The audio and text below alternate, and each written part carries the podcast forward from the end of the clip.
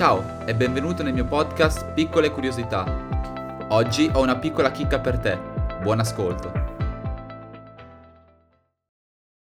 21 giorni non basteranno.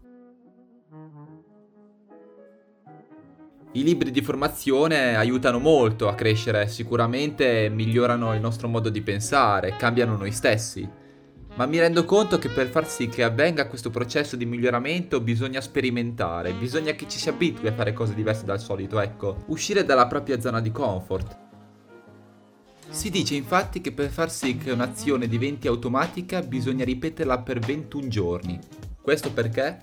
Perché lo menziona Max Elmalz un chirurgo plastico che negli anni 50 effettuava operazioni di vario tipo e notava una cosa, una cosa molto interessante. I pazienti che venivano operati al viso, ad esempio, impiegarono 21 giorni ad abituarsi ai nuovi particolari, come i pazienti amputati ad una gamba. Occorrevano 21 giorni prima che si rendessero conto della percezione di averne una sola.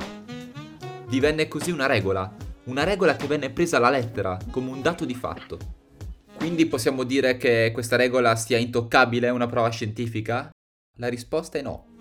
L'abitudine infatti dipende da persona a persona. Uno studio dimostra che per instaurare un'abitudine devono passare circa 66 giorni, quindi due mesi. Si pensa che questo arco di tempo tra l'altro non basti, ma che si arrivi addirittura a 8 mesi. Non voglio mica dire che bisogna svolgere la stessa azione tutti i giorni, per due mesi, per far sì che diventi un'abitudine ma non possiamo nemmeno pensare che si svolga un'abitudine dopo 21 giorni, non per forza è così. Se al ventiduesimo giorno siamo ancora forzati a svolgere una determinata azione, vuol dire che bisogna continuare fino a quando il processo diventa automatico. E, non lo dico io, Alex Livorno, questa cosa, lo dice uno studio di psicologia.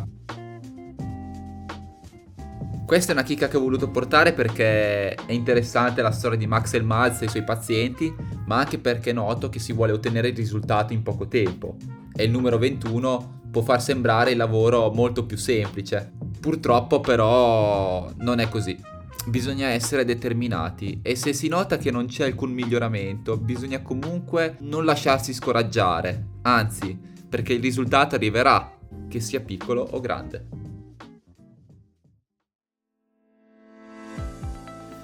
Grazie per aver ascoltato questa puntata di Piccole Curiosità. Alla prossima chicca.